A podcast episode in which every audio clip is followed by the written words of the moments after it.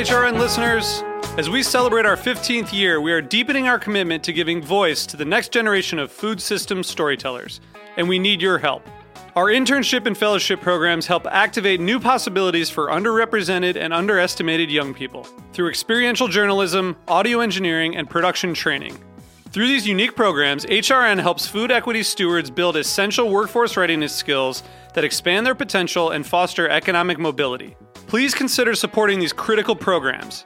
And with a minimum donation, you can be entered to win a dinner for two at an amazing restaurant in one of eight cities and tickets to a concert at a great venue in one of those cities.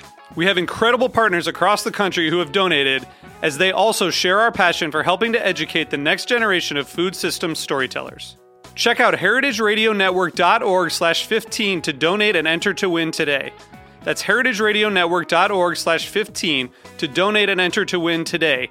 And make sure you donate before March 31st. Thank you. This program is brought to you by Fine Diners Over 40, a members only dinner club for singles and couples who enjoy dining at highly rated restaurants and sharing the experience with others. Learn more at finedinersover40.com. That's finedinersover40.com. You're listening to Heritage Radio Network. We're a member supported food radio network broadcasting over 35 weekly shows live from Bushwick, Brooklyn.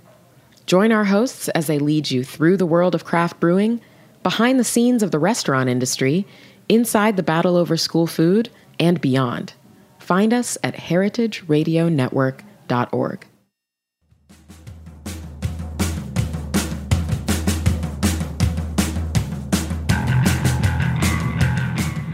Hello, this is Dana Cowin, your host on Speaking Broadly.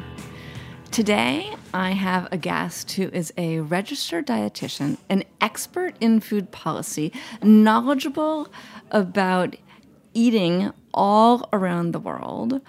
And if you want to know anything about how safe your food is, what you should think about when you go in a restaurant, what you think about when you look at the back of a label, you are going to want to listen to this show very closely.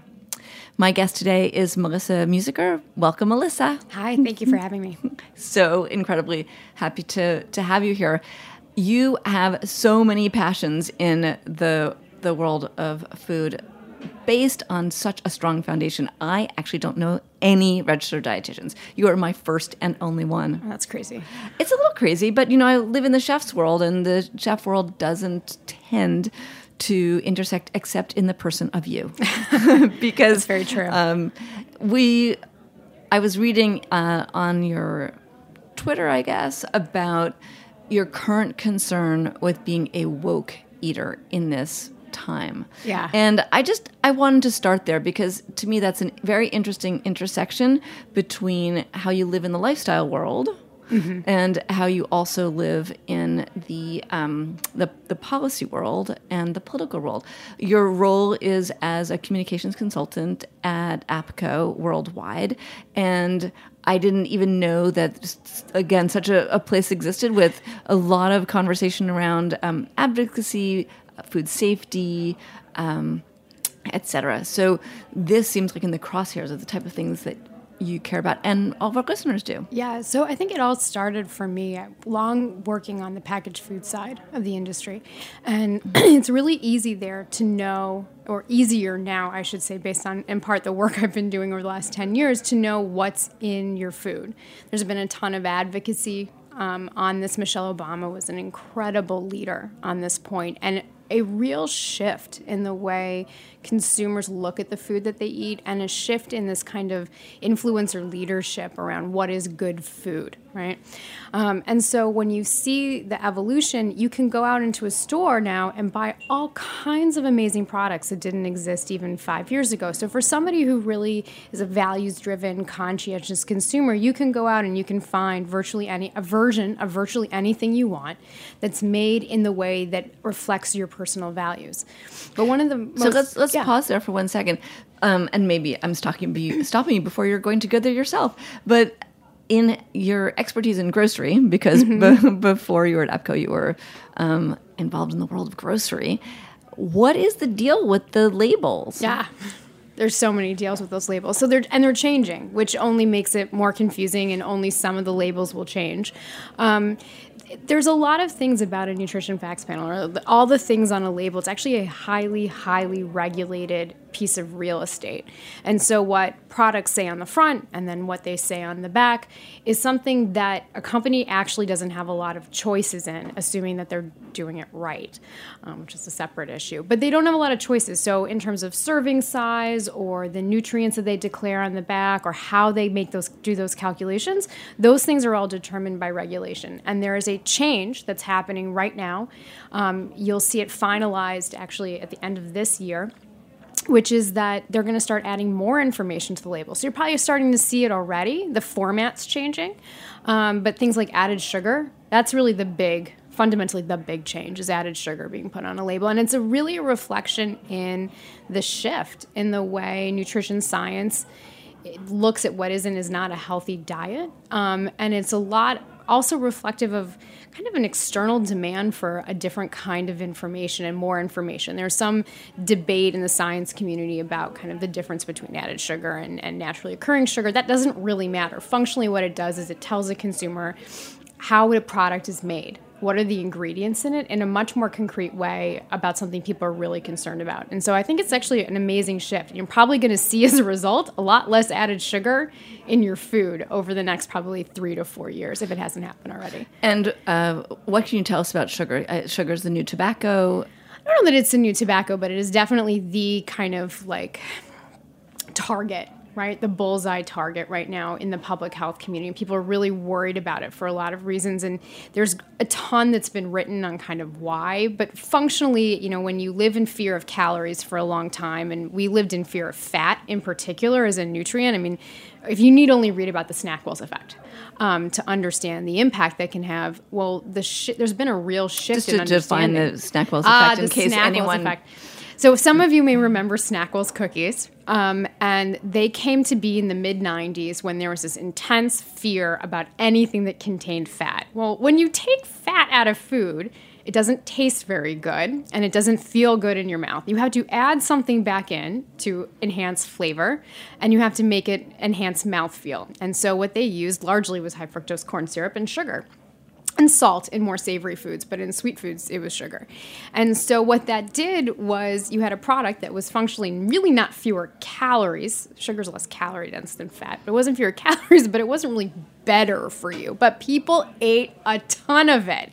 And so, it's been known as the Snackwell effect, this kind of like, might joke revenue neutral change to the calorie to the new to the ingredient budget that ultimately didn't really serve public health in the long run and so it's it's become a people kind of got fatter they kind of did. And there's, you know, look, our world changed fundamentally if you think about the 90s to today in terms of how we live our lives and the devices in front of us and what we do and what we look at. But that was part of it. It's all kind of a system, which makes it fascinating, actually, from a policy and an issues perspective. Other things that are on those back labels that people are concerned about is um, what I would call the Michael Pollan effect, yeah. which is Michael Pollan saying, you know, if you don't understand what that word is, mm-hmm. um, you shouldn't buy that food. But there's also some debate about that, right? Yeah. Some things with crazy sounding names that sound like maybe, you know, they're injectable. I mean, but yeah, sodium bicarbonate, which is baking soda. Um, sodium chloride is salt. Uh, there's things have chemical names because they are chemicals, but that doesn't make them bad. And it doesn't mean that they're bad for you. And so, nor does it mean that something with a natural, obvious name is actually that much healthier for you. It's kind of this like weird chemophobia that's come about, I think, partially because people really want chemophobia, ma- meaning they're afraid of chemicals. chemicals rather yeah. than like chemotherapy. Yeah, yes. sorry. Um, and so people are seeking control any way that they can, right? Because frankly, it's a little bit scary out there, right? And you're not, it's completely unclear, even I think for someone with a degree in nutrition and a background in dietetics who also works in food science and food policy, it's not always obvious what's good for you. So control is a way to manage that at the consumer level. And, and, food companies have done a really good job of leveraging and, and, latching onto that trend and saying, okay, we'll clean up the label, we'll do all these things to the product, those scary sounding ingredients, ascorbic acid, that are completely benign, we'll take out um, and see if you like it better that way, if it makes you feel more comfortable. And I think it's a trend that some people have a big problem with. And I kind of step back and look at it, um, sort of the beauty of being a consultant, look at it and say, okay, I think this is an opportunity in a lot of ways too. And the flip side of it is, on the one hand, you're get you are getting products that sometimes have better ingredients in them, which is good. That's good. On the flip side, though, I would say, as a woman who was like a STEM, you know, science, technology, educated, ed- education, and math student, it makes me a little bit sad because I think better science literacy would probably address at the societal level some of the base concerns and kind of fears of science. But the social concerns around science, who do I trust? Are these people like paid off? Those are real. Those Um, are significant, and I have to say, it gets worse and worse. Right? Um, you have the fake news presidency, but you also have the fake news science. And when you find out that there have been studies that have shaped our lives and the way we've eaten that Mm-hmm. were paid for by industry, it really does make you stop and wonder. So, from your the consumer point of view, what is the answer to regain trust and regain control? Education. I think more than anything else, I would say know what you're getting. If if you're worried about it and you want to know more, dive in deep. Um, you know, and and it's again, it's hard to know whose sources to trust, but I'd say trust yourself, right? And um, go d- do a wide swath of looking and start to see what people are saying. And there are certainly groups out there that post all kinds of information about this. Some of it's frankly better than others, but there's a moment where I think you kind of have to just trust yourself, make decisions, and then kind of think what's I guess what's worth the fuss. This is the clinician in me. is kind of like, okay, like, is it worth it? What do you get out of this? If it makes you feel better, by all means. But if it's stressing you out and like making eating unpleasurable, and eating should be like the most pleasurable part of your day, then you've probably taken it a little farther than it needs to go. So if someone was just, you know, didn't even know where to begin, what are three resources that they could start with? It's going to sound crazy in the era of Trump, but I still think the FDA website is a great place to start. So um, they have a lot of good information. It's it's a solid solid baseline. Um, if you're looking for kind of another good place is the Academy of Nutrition and Dietetics. So Dana's never met another dietitian, but the Academy is our kind of convening body. There's a ton of information at eatright.org, um, and g- pretty good neutral information that's kind of based in sort of day to day common sense science. How's that as a way to frame it? That's um, like so. It's not pulled in directions based on kind of the the whims of what gets reported in the news, but really good consensus science. And I think those are two great places to start. There are other groups that people. I mean, CS Center for Science and the Public Interest is another group that puts out lists. I think. I don't agree with everything that's there, but I do think that there are some pieces of information on there that are that can be really helpful in part because they do a good job of explaining what the additives are. So they, I think, tend to take a overly precautious, um, overly cautious approach, but they do they are good explainers, and sometimes that's 85% of it is just finding someone who can explain to you what that does in your food and why it's there. Yeah. Once you understand that, then it can, I think also just knowledge makes some, the unknown less scary. And so you can say, oh, okay, like this amount is there. But I think in the United States, for the most part, I really would stress that food is so safe. Right. That that brings us back to the things that you would fuss about. Yeah. And I think my takeaway is you wouldn't fuss about a lot. Uh, there's literally only one thing. And I, I share that. What is that? And the only, and in 10 years of doing this, the only food I won't touch are sprouts. I think sprouts are just a vector. Um, so uh, like they of disease, like they just they just are. It's the way those micro green. A lot of the microgreens are grown. Some are grown really well and are kept really clean, and some are not. And when you look at some nasty outbreaks that have happened over the past five or six years in, in Europe, not just in the United States, it's been like alfalfa sprouts. so anything sprouting, pea sprouts, alfalfa sprouts. The big ones, I'm actually sprouts. the thick big bean sprouts, pea sprouts, like shoots. I'm okay with. It's really my big like gives me the shivers are alfalfa sprouts. Those are really like I don't think they taste good, which is the other issue. so I don't miss them. Right, you're extremely balanced in that way. Yeah, but otherwise like sushi, raw meat, raw cheese, go for it. I mean that's That yeah. seems almost extreme. And why why do you feel so confident in uh, those things that other people may eschew? Uh, You know, I think there's certain things people have been eating for a really long time.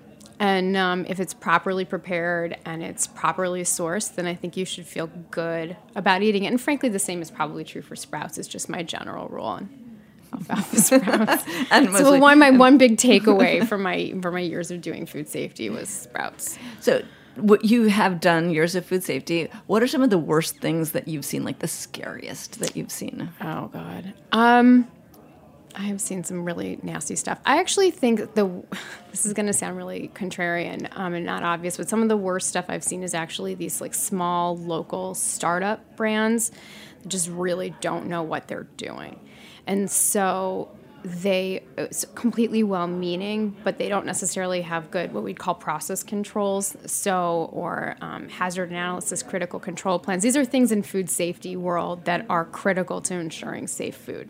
Um, and they don't. They're so small. They're not required to have them. Um, many of them are kind of semi-cottage industry. They don't really know what they are, and so you know, canning is one where people low acid can food. So not like pickles; those are really high in acid. But certain jams and jellies that don't have sugar in them um, are really low sugar. That stuff sometimes I have a moment I look at it and I think, ooh. Um, certain fermented foods actually, and not because it's unsafe, but they sometimes don't control the fermentation very well, and so you end up with like a really alcohol laden kombucha, for example. Interesting. Um, and so those are the ones. That's where actually the only time I ever really like have a moment is I look at something and I think, how clean was this? But for the most part, I'm actually it's it's not something I stress about. I travel all over the world. I'll pretty much eat anything.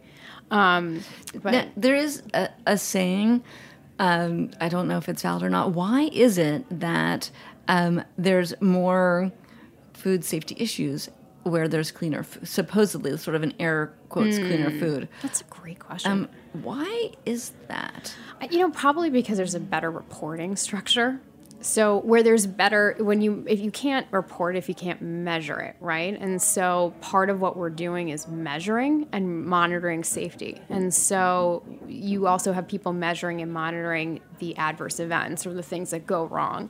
Um, and we have rules about it. A lot of countries don't really have those same kind of rules about even reporting near misses, for example, or um, you very often see food recalled because of an allergen labeling where it's you know very obvious to most people. So literally almonds will be on the ingredient list but it doesn't have the specific regulated call out also contains almonds. And that that actually is a class one recall. It's a, basically a mandatory recall.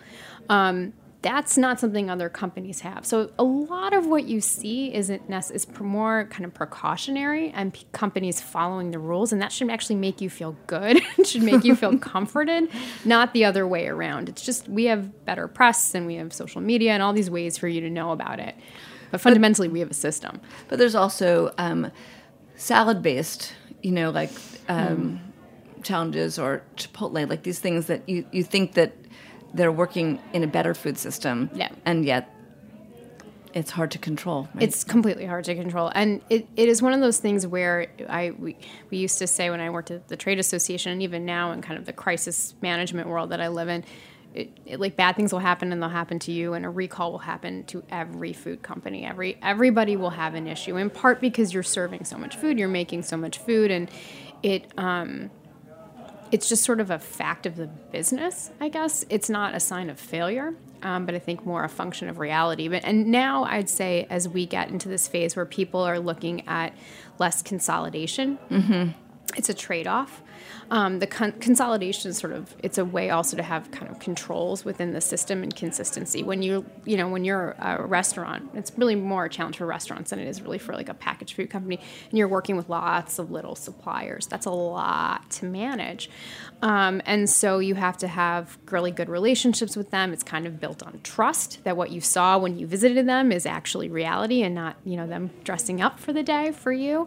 Um, but it's it's really it's tough and and particularly for things as we get towards and this is sort of that fun intersection of food and restaurant trends and and, and the other work that I do so we move towards a more veg centric diet right and, and we're looking at restaurants that are really into sort of raw local um, very produce driven menus it kind of those aren't they're not cooked, right? So that increases the risk. And then you also just have a lot more fruits and vegetables, which are you know you clean them but it's you know not always a perfect system. Um, and so it's again it's a trade-off. And i don't but again it shouldn't scare people but it's a fascinating kind of moment to see how this gets managed um, particularly as some companies scale up. But then just as you have you know restaurant owners everywhere saying and chefs everywhere saying you know i want less less cooked more fresh it, and more fruits and vegetables less meat what that means is you know products that are riskier in a different way.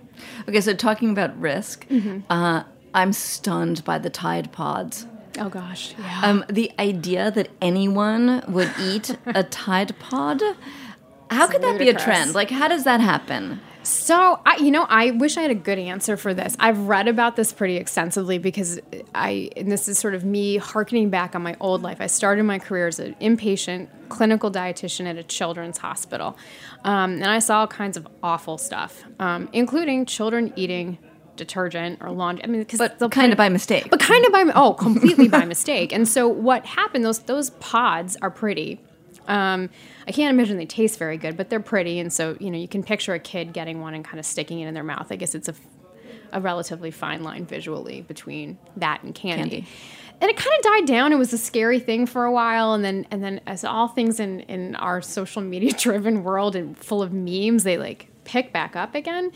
This is something where I've seen a lot written about how maybe this is sort of like an anti establishment kind of Gen Y way of like it's fake that these are that the idea is that they're saying something that they're that's blatantly stupid um, as a way to kind of get a rise out of the main. I've seen that written. Um, you know, sometimes people just do epically stupid stuff in an effort to get attention. I'm old enough to remember the Jackass shows. Um, that used to be a Dana's like shaking her head like, on MT on MTV and yeah, where they would just do like stunts. I mean, just oh blatantly God, dangerous, stupid stunts, and and you know, actually, there's just a piece about that. The um, some of the actors saying they really ended up drug addicted in huge horrible mm-hmm. pain and because it was so stupid but so popular. Yeah. Like the stupider and dumber it was, the more they were in mm-hmm. pain and hurt, the you know the better the show. And exactly. It's horrible. Oh, I see. I, so I got, I got a reference. Yeah. No, there you go. So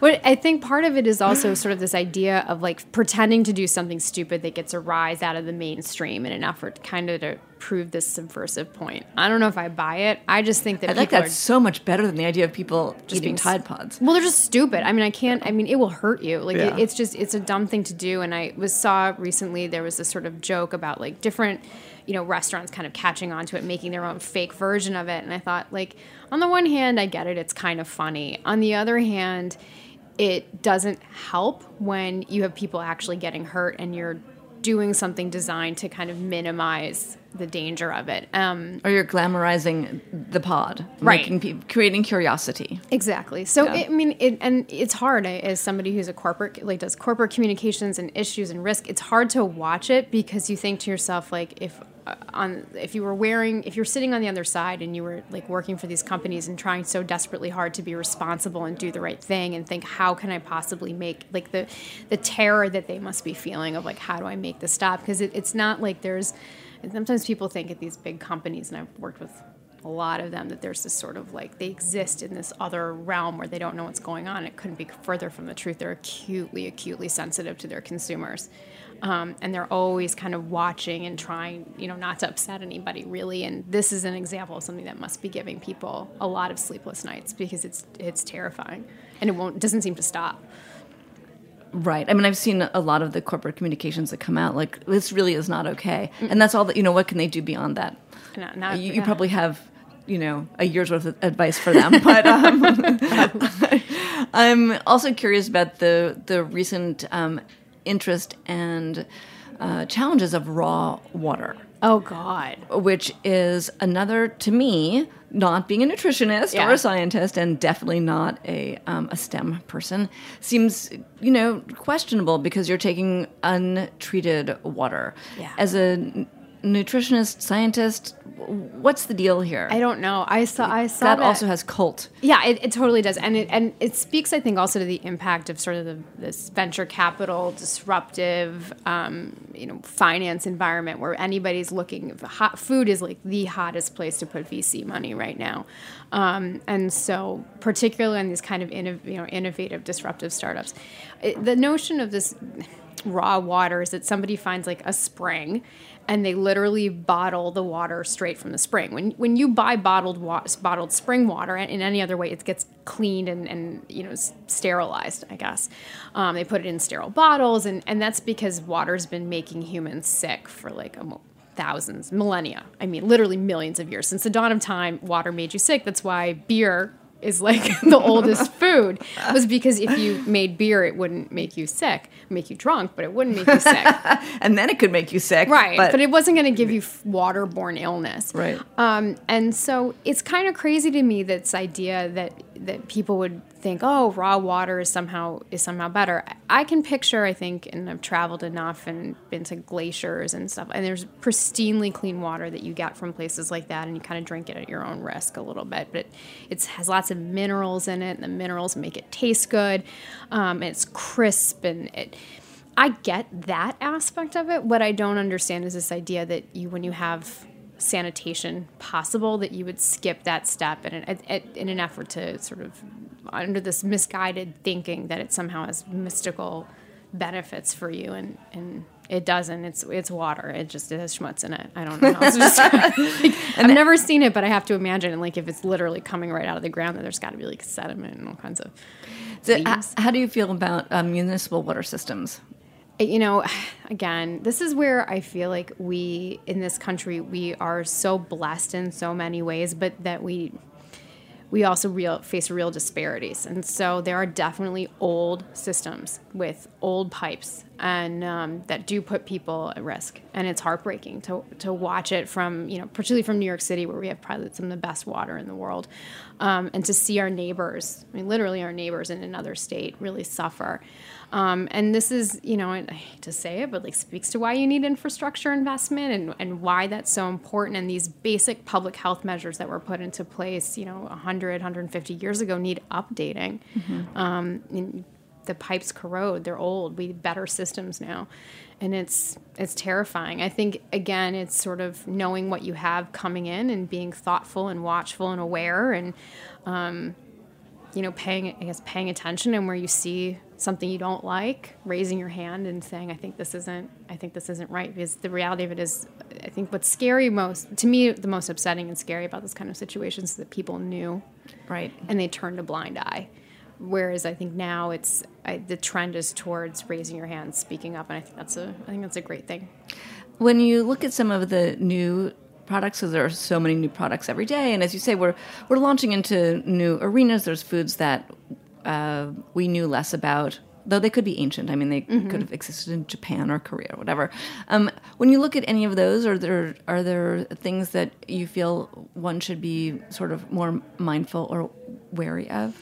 Not so much wary. I think just sort of a, more like excited about actually. That's to great. Me, what are you think, excited about? Oh my god! I mean, there's fermentation is clearly like the thing. Humans always have loved fermented food, um, but fermentation is such a cool area of just straight up science uh-huh. um, and, and and kitchen science, and the way it changes food, the way it makes it taste, the experience that you have with it. This is like a new, I think for Americans in particular, like a bold new frontier um, beyond so, sauerkraut. I was going to say, so there's a couple of very obvious things. Like there's um, there's kombucha, mm-hmm. there's sauerkraut, there's um, you know Korean kimchi. Mm-hmm. But what other things are you excited to see fermented? Oh, that's a great question. I mean, I think I think more less into the beverage space and kind of mm-hmm. more playing with it in food to me is I think actually a really cool a cool place. So if you are looking at you know how do you enhance flavor in something or um, cultured is another way of actually describing something as ferment, fermented. So cultured butter is a whole different experience. Um, but well, look, that's an there's and you love clotted cream. Does that fall? I'm obsessed with clotted cream. clotted. I actually googled this. Um, it is not it's fermented. Not fermented. Okay. No, it's just that's just straight up separating the fat out. Um, and there's actually, uh, if you're ever into clotted cream, there's a fantastic amount of content online about people who have experimented in different methods to, to clot their cream. to clot their cream. Um, if you live outside of the UK and can't get the real thing. Um, but other fermented stuff, I mean, there's a lot of dairy happening. Um, fermented non dairy alternatives are kind of, I think that's another place where there's a lot of innovation happening. But I can, I can start picturing it kind of moving into other forms of condiments, into s- that mix of um, sweet and savory that's happening right now. And I think that's a place where fermentation is really going to probably take off. With that, we're going to take a very quick break. Um, Melissa and I are going to be here eating our kimchi and drinking our kefir and washing it down with kombucha. And we'll be back after a short break. Come for the food, stay for the friends. Fine Diners Over 40 is a members only dinner club for singles and couples who enjoy dining at highly rated restaurants and sharing the experience with others. Fine Diners Over 40 appreciate food as art, as cultural adventure, as scientific experiment, and best of all, food as an opportunity to take pleasure in the company of others. Join them for culinary and social adventures in New York and Seattle. Food may be the main attraction at Fine Diners Over 40 events, but it is the friendly and interesting members who carry the day. Join them for an evening of fine dining, fun, and stimulating conversation. While enjoying innovative tasting menus by first rate chefs, you'll talk movies, theater, pets, sports, travel, and more. Epicurus said it best we should look for someone to eat and drink with before looking for something to eat and drink. Learn more at finedinersover40.com. That's finedinersover40.com. Welcome back. This is Dana Cowin, and you are listening to Speaking Broadly. Today, my guest is Melissa Musiker, and we are, to me, having the riveting conversation about things you should and shouldn't eat. In the shouldn't pile, um, Tide Pods, which I kind of knew, Sprouts, which I was less aware of, and in the should, just go for everything fermented. Yeah. Yeah, we, we feel good about that. Um, so I'm interested in the notion of personalized nutrition, and this is touted as one of the next big things. Do you think we're close to that? What does personalized nutrition mean to you as both a dietitian nutritionist? Um, So it's actually it's funny. Personalized nutrition is something that there's been hints of for a long time, and so when you see anytime you see these art uh, ads for getting your genome tested, I guess is is the start of what personalized nutrition looks like. But functionally, the idea is that you can go and get some sort of assessment done, um, and they'll tell you a diet plan or a supplement plan that's specifically just for you. Um, and I think there's probably a lot of truth in it. It's probably also really expensive. Um, I don't think it'll hurt anybody. I'm not sure that it's going to change the game for the average person. Um, I think for most people, the this, the basic kind of standard recommendations probably will always apply. If you're somebody with really unique needs, then I think that and we all think we're unique, but you have truly unique special needs. You have health conditions, or you have a you know, complex health history, you're on a lot of medications, and I can see it having a real impact. The other place where they're doing some really cool research on this is with athletes elite, elite level athletes who are working their bodies in all kinds of ways that put strain on them.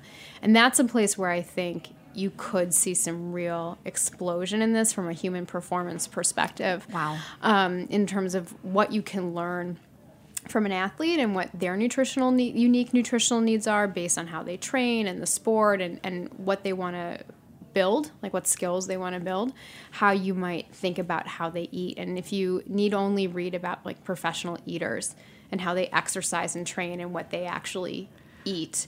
Um, what do they do? I mean, I'm astonished at whoever you know the guy is who can. oh, Joey Chestnut, that guy. the he's the hot dog guy. Yeah. the hot dog guy. What does he do? So um, they actually train their abdominal muscles to expand in a way where they actually give themselves sort of more space in their stomach, and they train um, their breathing to, so that they can. The fact that I even know this is ridiculous, but they train they train their breathing so they can almost do like cyclic. They can breathe and you cannot breathe and swallow really at the same time, but they, They train can. themselves to do that so that they can eat vast volumes of food. Wow. I can't really do any. quickly. I can't do any two things at the same time. Like I can't type and talk at the same time. I definitely don't think I could breathe and eat at the same They time. can they can do things like breathe and eat. at it sounds like a you know a fish or something. Yeah. I mean, it's unusual. Yeah, I mean Yes. it's it's athletic training. Even though it doesn't seem intuitive that it would be, it, it actually is, and they have to train their abdominal muscles. They train um, so they don't themselves so they don't throw up and things like that. It's I was thinking that the personalized nutrition would be great for um, uh, people who were trying to uh, control their weight, um, just because you would know yeah. the way you metabolize food. Yeah, I could Um, see. I mean, I could see it working there as well. I, you know, for the most part, though, um, controlling your weight is a function of what you, the vol, like literally sheer number of calories that you eat. And and I wish, I wish there was some sort of like magic solution to it. You, it, I, you can't. Anyone who sort of lived this experience, I feel like that's virtually everybody knows. You can't really like exercise weight away when you when you see them on TV doing that. It's really misleading. For the most part, people when you see people who've lost a lot of weight, what you see is they change the way their relationship they had with food. It's not just the way they eat. That's too simplistic. It's literally uh, the relationship they have with their food, um, and that's you know that's a that's something where I think it's less about the nutrients themselves. Um, and I haven't seen any good research that says that any one of these diets, from a, the perspective of how much you know uh, fat, protein, and sh- carbohydrate that you eat, really ultimately in the aggregate makes that big of a difference. It's just the number. It's like how many calories, and there's no right number for everybody, but it's that intuition that you get about how to live your daily life. I can't imagine um, if you had to walk around every day and you were sort of like very meticulously calculating, you know, and no rounding error whatsoever. that what a miserable way it would be to live. Yeah, that- live your life. It's more about the relationship you have with food, and I think that's where the personalization comes in. But it's probably more psychotherapeutic than it is nutritional. Uh, One of the things that um, I've read is that people now have this expectation of not just that you'll eat food and it will give you pleasure, but that you will eat food and it will do something for you. I mean, it's almost like y- your food becomes your. Uh, you know, dietary therapy. Like, I'm going to eat this, and it's going to do something for Yeah. me, so I don't have to do it for myself.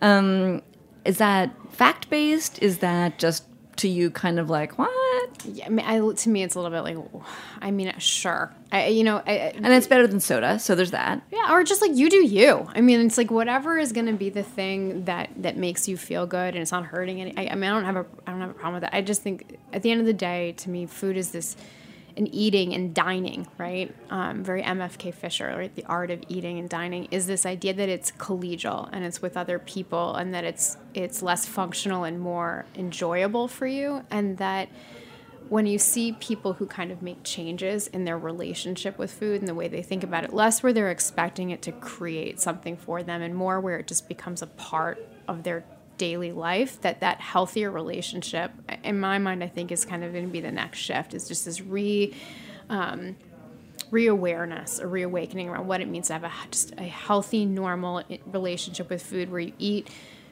we eat for a lot of reasons, but we're the primary one is I'm like I'm hungry. It's appropriate for me to eat, not like I'm stuffing myself because I'm sad, but um, that you're also kind of looking at it as like this is pleasurable and exciting for me. And taking, love to see people just take the worry away from how they eat and take the fixation and just sit back and say this is really good. Okay, so you were at a, an event recently where lots of people thought the food was not good at all. Yeah. so you actually have you know crested into influencer status, and we'll talk about that a little bit. But Yeah. you ended up um, just happily enough eating uh, Noma ants. Yes. So c- tell me, tell me about that. What was that like? Was it delicious? Why did everybody else find it so undelicious? for what it's worth, and it's probably gonna make me sound like a jerk, but I've been to, this would have that would have been actually my fifth meal, Noma meal. no way. Yes. So, um, so for people who who are into that kind of food, um, it, I, and I, I preface this by saying, like, they they do know who I am, and I've obviously eaten there five times. They know you. Um, and the restaurants in Copenhagen. right, it's not your not corner here. bistro. Um, that it was. I have to say, like the. But food's describe the whole thing, So 'cause- the whole thing, basically, we we very randomly were invited to a Justin Timberlake listing party, and for whatever reason, he thought it would. Somebody thought it would be a good idea to bring Noma into New York City to cater this private event, and I, my my husband and I walk in, and we think it's just going to be one thing, and it turns into another. And we're walking around, and we see the menus, and then we see, and we're like, "This is weird." And then we see some food. We're like, "This looks like Noma food. It sure tastes like Noma food." And then we see the general manager standing in the back of the corner. I'm like, "What are you doing mm. here?" And he said, "Justin Timberlake wanted us to come cater," and he didn't eat a bite of it. By the way, I didn't see Justin. Justin eat. didn't. No, my friend was- Justin. He didn't. Yeah, eat. no, he. I didn't see him eat it or anybody in his little crew. And then they left the party before really the bulk of the food was served. So that was kind of ironic. I what was amazing to me was was watching this room of very fashionable, um, I think very uh, kind of position noting um, New Yorkers who were turning their noses up at food from what is considered by many people to be literally the best restaurant in the world. And it was in part because they didn't understand it and they weren't comfortable with it. And one of the dishes, um, a very famous one of theirs, had some kind of grasshopper in it, and they were like, "I'm not touching that." Um, another one had um, ants on it. They're little. They kind of taste sour. Um, I think they're by no means the strangest thing you'll have at a Noma meal. Um, but they just to watch people in there turn their noses up at it. For what it's worth, they were doing with the uni too. So I guess like there was a low bar in that room that day. But it was it was crazy to see it and, and actually kind of sad in a way. But I actually think it's fascinating because one does. Um, from outside of the food world, right? Like we're sort of deep into it. Yeah. But from outside, you certainly think like, what is all the fuss about? Why are you eating moss? Like, why is that a good thing? And it's which is taste it. as a Noma, uh, you know, René Redzepi from Noma famously uh, served reindeer moss and all these other local. They weren't delicacies; they were just forest until you cooked them. But Mm-hmm. um, delicacies, and it's sort of interesting to see what people with no expectation or understanding Yeah. what the food is like what their response to it would be and it's sort of like modern art you know you can go and look at splatter paintings and you're like my son could have done that and there's a little bit Mm-hmm. of um, that but the confluence of those Oh, things it was hysterical to watch it. it. I mean, it was just like they, they people all of a sudden they start bringing out the food and the people fled the party. Um, and it was, and I sit back and I think, God, there's this whole universe of people in New York City who would have probably like given their eye teeth to, to have like unlimited, you know, passed around food. there in this room was like ran. um, it, you know, it's, but it's not for everybody. I think that's sort of like the cool part about it is it doesn't have to be, and nor should it be. But the ethos of what they do at Noma you are experiencing in ways that you don't realize you're experiencing. So every time somebody talks about really local product, that's that's the downstream consequence of a group of chefs getting together, like really believing that this is important and it becoming part of the main more mainstream culture. Not everyone will be eating moss or ants, but you are seeing people eating hyper local, hyper seasonal product, and that is completely the impact of a restaurant like that. And so when we talk about the impact of restaurants and um, this moment today, it's this goes back to the conversation with the question that I asked that I didn't let you answer at the beginning, which is about being, um, you know, an eater, and in America today, and how one's relationship to restaurants Yeah. um, may or may not be changed, right? Because of what we know about the behavior of the chef, the behavior of the owner, um, whether they've been accused of sexual harassment, whether they um, there's a lot of drugs in their kitchen, um, whether they're abusive to their staff in a way that doesn't involve sexual harassment. Uh, because there's that intersection um, between like the pleasure, the political moment, and the person. Like, what do you do? Um, what are your thoughts on that? I don't know. I struggle with it. I really, it's something I personally really struggle with, and and, and maybe it's it is something that a lot of people. There was an undercurrent of awareness of this. Um, it wasn't a really closely held secret that this was a problem, um, but I don't think people really realized how pervasive it was. And as you sit back and you think we've done so much as consumers right to, to change the food system in all these different ways and you and you see it with these chefs who say like this chicken was so well cared for till the you know the minute it ended up in an abattoir um, and and yet you hear that same the stories that the same chef is in some way abusive to their staff it kind of makes you step back and think well is the food still as good um, and do I want to be eating there? And is this the kind of business that I want to support in the exact same way that people looked at other aspects of the food system and said, I don't, not, that, their values don't match my values, and I'm, I'm not going to purchase that anymore. The challenge is that I, it's not obvious to me what the signals are to look for um, in a restaurant that is I guess, more professional. And I think that's something that's kind of interesting in all this the difference between American restaurants and, and ones all over the world in terms of the expectations, uh, the legal professionalization of people who work there. Um, tipped wage has been described as a major contributor to this. That people don't have the same, I guess, agency when, when they work there, the same ability to speak up and, and speak out when, when they feel there's abuse. That it's ter- I guess it's it's terribly upsetting to me, and I think you know one of the things that I think about is you know is it that you look for more women-owned establishments or women-run establishments? Maybe maybe that's better, and certainly supporting them they you know is one piece of it.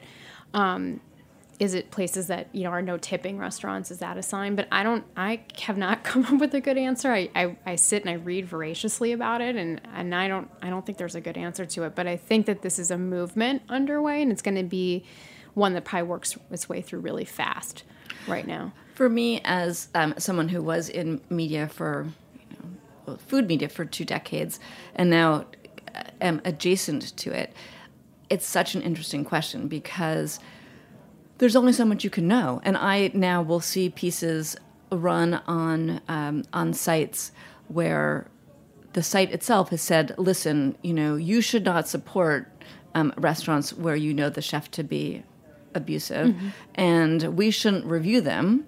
Um, so, back when I was at Food and Wine, you know, did I re- did we review places where the the chef might not you know, um, have the best behavior, the answer to that would be yes. But now I see these sites that for themselves have set the task mm-hmm. of um, telling people to not go to those restaurants, and then they run pieces. So I just on chefs who are known by many to be abusive, mm-hmm. to be harassers, to have left jobs because indeed they have harassed people. But how would I mean? How do you know? I have no idea. I mean, there's not a mark on the door. No, there, there's no uh, there's no way to know. And then there's a piece of me that steps back and thinks, by not going, once the news is out, right? By not going, are you hurting the people who work there who've already been so so harmed? And I, I it's I was joking with Dana earlier. It's like the dilemma of the woke of the woke eater today is how do I vote with my dollar? How do I what do I do? And um, I was really intrigued by the piece Amanda Cohen wrote um, from Dirt Candy about women in the media. Um, and and I guess it's something where you don't if you're not living in it, you don't necessarily think about it. But you know, this notion that women don't get as much coverage, um, that they don't win awards, um, that they don't get the same recognition, and that they don't get the same access to capital and funding. Um, and this, some of those things, though, I do think are things that the average person can probably rabble rabs about in a in a more effective way than we are. And I I think that um, my goal and um, the way I think about it is that if each uh, if we spend time inside the restaurants and encouraging, um, not as an eater, but so for someone in the media mm-hmm. or someone who is invested in bringing out people's stories, that you each person who's empowered and they have a voice and they bring that voice to bear, they will be listened to. Mm-hmm. One person, maybe not, but four people, five people, they will be listened to. And I think pe- the um, that's the moment. You know, yep. if you've been holding something back, it's the moment to speak. And by speaking, you can really make a change because we've seen what speaking will do. Yeah. And I have a really strong belief in the in the power of words and the power of the the collective individuals, not everybody need, needing to join a group in order to make an action, but that each individual connected together and linked can actually mm-hmm. change so that we're not given this invisible choice um, or a choice that it's not clear if we're making a good choice or mm-hmm. a bad choice. And certainly, I mean, you look at examples in the past where, where different kind of corporate entities have been pressured but through external pressure to make some really incredible changes that they would have told you five years earlier were completely impossible, antithetical to their bottom line. It, it doesn't have to be that way. And, you know, ex- past experience would suggest, frankly, otherwise. So I think this is something where it's asking, you know, Michelin, it's asking Zagat, it is, you know, certainly um, restaurant critics have been grappling with this, and you see it playing itself out in social media. Um, these different, you know, different groups that it, that offer confer rankings or awards. I my sense is that in time, each of them will be facing pressure to assess the inner workings, not just the food. It, it, it's not just the hospitality and the service and the product. It's the people behind the product and that is i think where the big shift will happen and it won't be overnight but if i had, was a betting person i'd say in the next five years we'll see a really big shift in the way these groups view their responsibility over this because i think they're going to be put under pressure to take it on even if they don't think it's their problem because the only way sort of it has to this stuff has to just come out in the light and it's going to be ugly and painful and then you kind of move on. Um, and this is a place where you can where there's a shift and certainly this whole notion of tip wage i think is a place where like from an advocacy perspective is i have my sense is just going to keep going the pressure is going to happen state by state city by city until there's a bigger conversation about this in the united states i agree with you completely that this is um, this is the opportunity and it is a movement that will help bring pressure to bear and bear really good fruit. Um, as I was just saying, one of the things that I like to do is shed a light on um, women in particular who deserve recognition. And I'm wondering, as they close to the show, if there's some woman with whom you've worked or a woman that who you admire that um, you'd like to bring her out into the light and have her voice be heard? Yeah, sure. So one of the cool things that I do in kind of my actual day job is I go out there and I it's a fancy form of online stalking, but we, we really we assess influencers in different areas and we have been looking a lot at influencers in the sustainable nutrition space. And the most amazing thing to me coming out of it was just these incredible young brilliant women who are have such great voices in this. And so I know Danielle Gould's been on your show.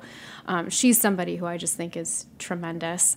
Um, you know, there's others, Nasr Yahi, who uh, launched a group called Bitten. Um, Eve Turow Paul wrote a book called The Taste of Generation Yum, which I think is actually one of the best articulations of the sort of Gen X, or millennial um, fixation, the sort of why are millennials so fixated on food, and her exploration of that I think is one that's that's really smart. And then, you know, we look at there's women, um, this woman Gunhild Stordalen, MD PhD um, who launched a group called the Eat Foundation. And what she, the sort of movement she's creating around sustainable nutrition, her incredible, more than anything, convening power, um, her ability to draw in celebrity voice, but um, informed celebrity voice. It's not just celeb for the sake of celeb. I, I see her as somebody who's really going to be kind of this next wave of of change. And she's less in the United States and more kind of in Europe and Southeast Asia, where she's really pushing her work. But I think she's another one who, you know, I get the sense isn't always taken so seriously, but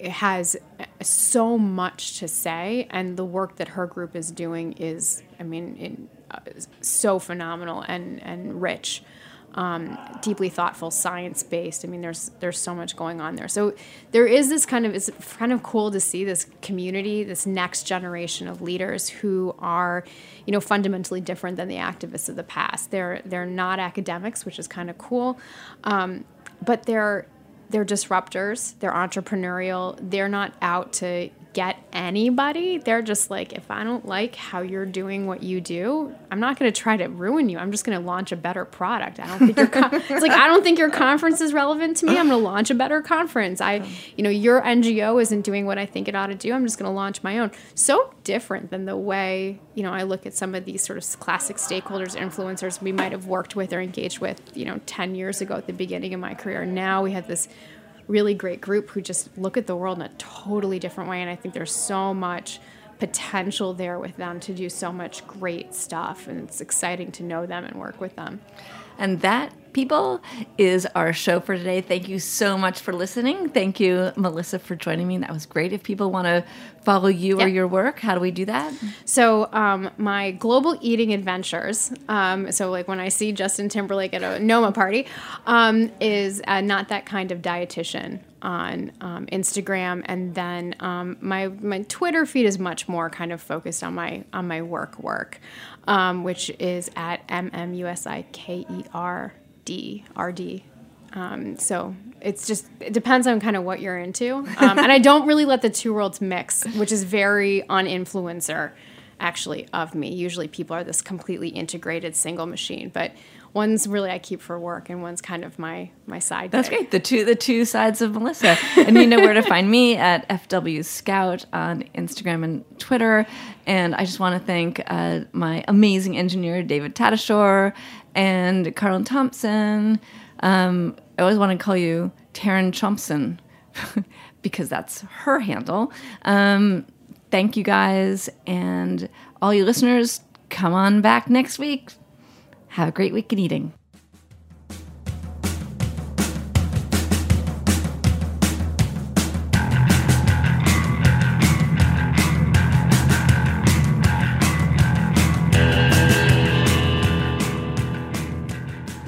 Thanks for listening to Heritage Radio Network, food radio supported by you. For our freshest content and to hear about exclusive events, subscribe to our newsletter. Enter your email at the bottom of our website, heritageradionetwork.org. Connect with us on Facebook, Instagram, and Twitter at heritage underscore radio. Heritage Radio Network is a nonprofit organization driving conversations to make the world a better, fairer, more delicious place. And we couldn't do it without support from listeners like you. Want to be a part of the food world's most innovative community? Rate the shows you like, tell your friends, and please join our community by becoming a member. Just click on the beating heart at the top right of our homepage. Thanks for listening.